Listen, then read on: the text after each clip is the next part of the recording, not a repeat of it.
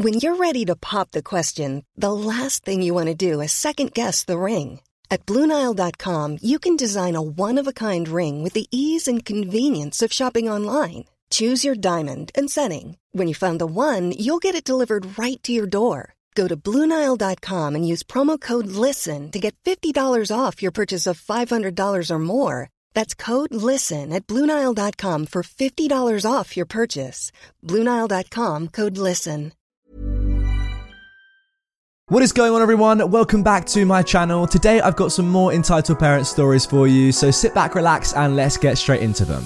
Entitled mum comes into homeless shelter and gets angry at us for feeding freeloaders. I work at a Salvation Army as a food services assistant. That basically means I work the food counter and ready the meals for those who need them. One day, this lady walks in. There is no way she is homeless, as she is wearing Louis Vuitton sunglasses and name brand shoes. Hello, if you want to volunteer, do it on the website. If you, you need to close this socialist hub down. This was maybe the funniest thing anybody had ever said to me, and I tried my hardest not to chuckle. Exp- excuse me? Why can these people get food? If they get it, I deserve it too. Mom, this is for people who can't afford food.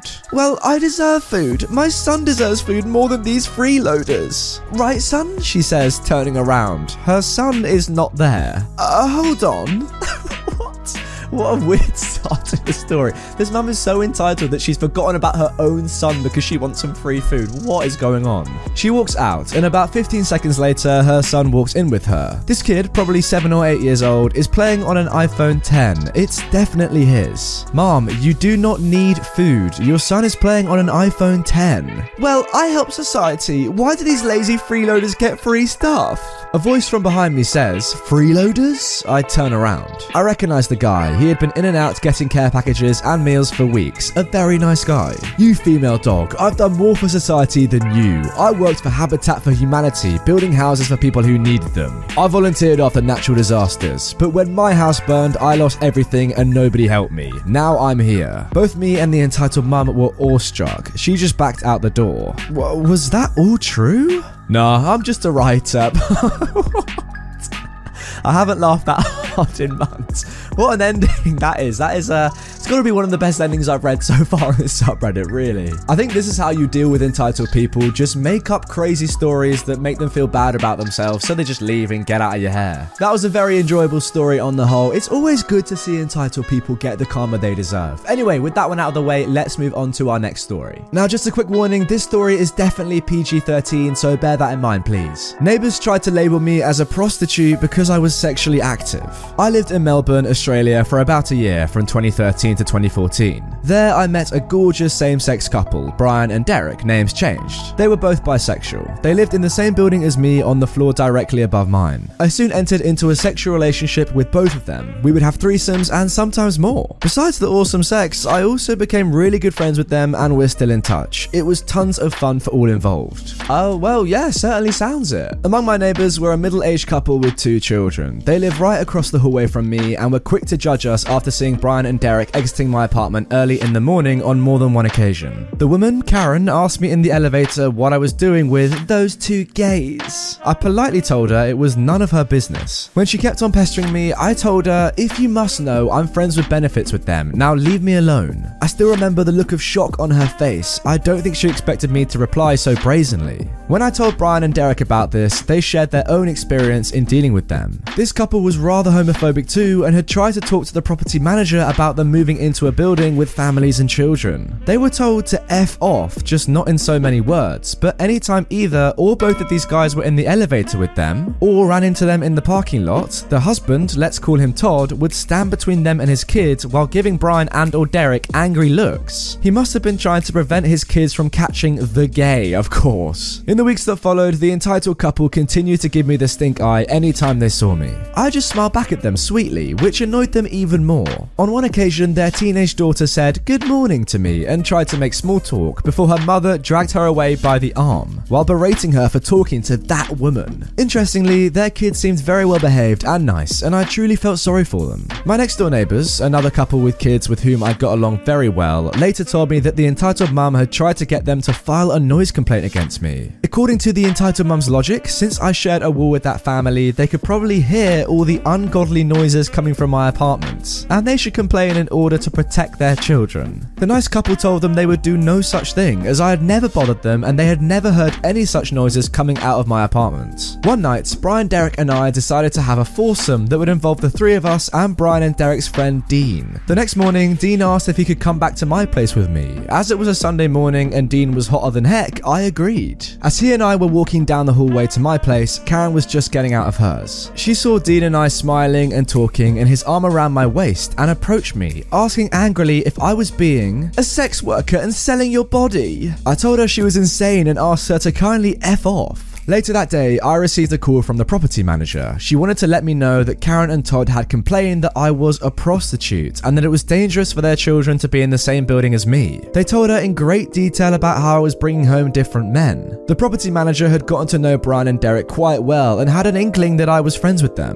So she contacted them and they told her all about the entitled parents' crazy behavior and accusations and that the man they had seen with me was a mutual friend. There was no prostitution going on. The property manager dissuaded the entitled parents from filing any sort of false complaint against me as it could cause a world of trouble for them. I thanked that kind lady and later had a good chuckle over it all with Brian and Derek. The blatant harassment from Karen and Todd had stopped, but of course the hateful looks continued. On one occasion, when we were in the elevator together, Karen tried to make a pathetic attempt at shaming me by condescendingly asking if I was going to have any men over that night. What she didn't realise is that shame about my promiscuity is something I'm entirely incapable of feeling. I proceeded to tell her in great detail about all the sex acts I was going to engage in that evening. I mean, she's the one who asked, right? After this fun little interaction, she and her avoided me completely. Good times. Oh, I absolutely love the malicious compliance at the end of that. I guess you're right, she did ask you, so yeah, you gotta tell her what you're gonna get up to. Nothing wrong with that, in my opinion. To be honest with you, it sounds like she might just be a little bit jealous of what you're getting up to. It sounds like you're having a good time and she's probably not with her husband. I don't know. I think the main point is just don't worry about what other people are doing in their lives. It's not affecting these entitled parents, so just butt out. It's not your business. Now, moving on to our final story. Now, don't worry, I think this one will be a little bit less promiscuous. I am the queen of passive aggression.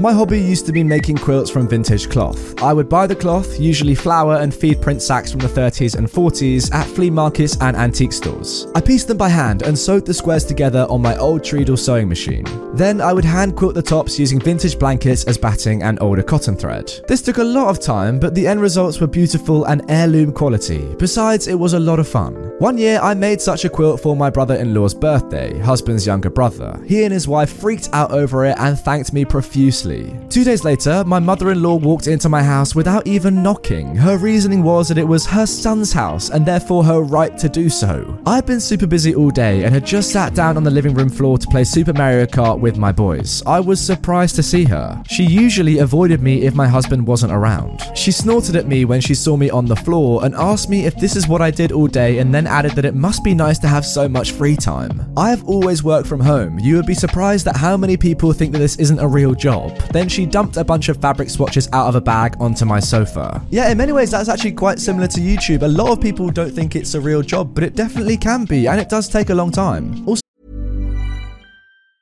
Hiring for your small business? If you're not looking for professionals on LinkedIn, you're looking in the wrong place. That's like looking for your car keys in a fish tank.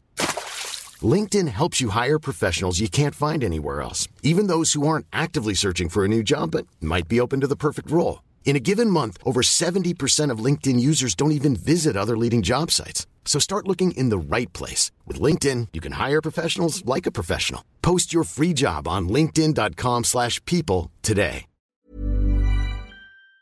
So, working from home is not something to be embarrassed about. It's pretty awesome, if I'm honest. Before I could ask her what she was doing, she started telling me that she wanted a quilt like the one I made for my brother in law. But she needed hers to be bigger and with these colours. Oh, and she wanted new cloth, not that old junk. She brought these swatches so I would know what to buy for her quilt. At first, I was too stunned to speak. Then I was too angry to trust my mouth. My two boys never liked this woman and they scrambled to their feet and ran out of the room. I envied them for this because I was stuck facing this cow alone. This woman had always been as awful to me as she could. She had told my boys to their little faces that they were not her grandsons because they looked nothing like her son. She told her other grandkids this too, so we weren't singled out. She had told all of her five sons that she would only recognize her daughter's kids because she knew those were her grandkids. She only claimed the other grandkids as hers when she wanted to look good around other people. This woman had tried to fix my husband up with other women for five years after we were married. This woman, who had been trying to make me freak out for the past 18 years, was so entitled that she thought I should do all this work for her for free. So I looked through the swatches, asked for the dimensions she wanted, as well as the block pattern. I thought for a few moments, then told her, Yeah, I can do all that for about $5,000. I figured that this was a large enough sum to freak her out and make her go away. If not, well, sure, I'll make her a quilt for that stupid amount. $5,000? But you just gave one to your brother in law.